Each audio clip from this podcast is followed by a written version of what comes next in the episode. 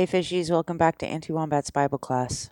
Before I get started, I wanted to let you all know that this is going to be my last show for the foreseeable future.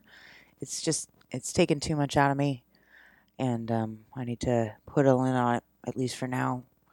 May return in the future, I may not, I don't know. I do have one question today, though, and I'll get to that before I go. So, the one question I had today was how to deal with homophobia on social media. And this is um kind of complicated. So, the first thing is it depends a lot, a lot on the situation. Um, are we talking explicit homophobia or implicit homophobia? Was it the point of the statement or a byproduct of it? You know, are they acting in good faith? Are they acting in bad faith? So we'll start with, you know, most people espousing blatantly homophobic or racist or sexist or transphobic statements. They're not really functioning from a place of logic. You probably can't reason with them.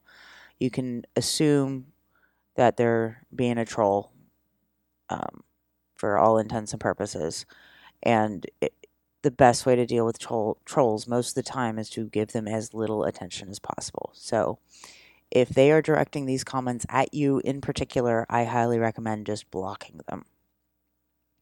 If you are a bystander and they're hurling blatant comments, you can point out that what they said was homophobic and make sure you call out the comment and not the person because that's a whole other can of worms. But you can point out that this comment was homophobic, but don't stay in an argument with them. If they push back, just disengage. Just you know, you're done. Don't engage them for any longer than necessary.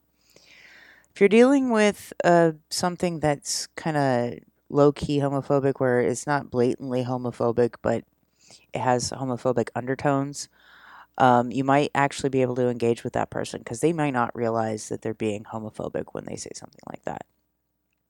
So you want to treat this statement that they made as if they don't realize that is homophobic and you can explain to them, hey, this is homophobic and this is why.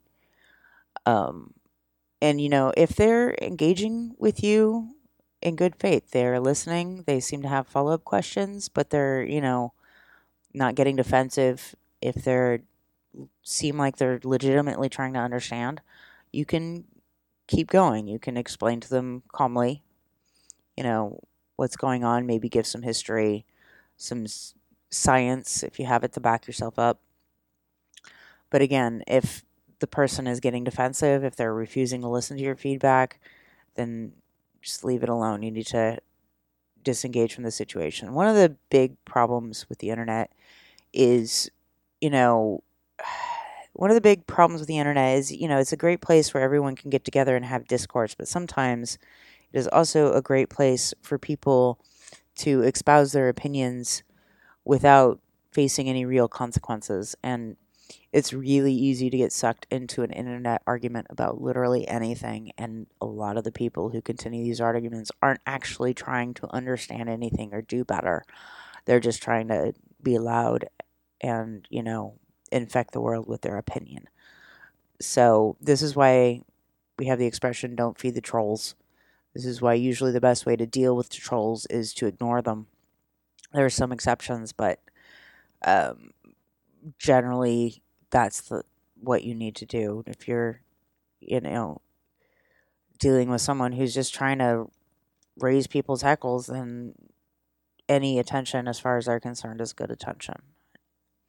So, and if it's someone who's making a habit of these comments, and even if they're not directed to you in particular, if you're seeing it from one person a lot, I do actually recommend blocking those people on social media.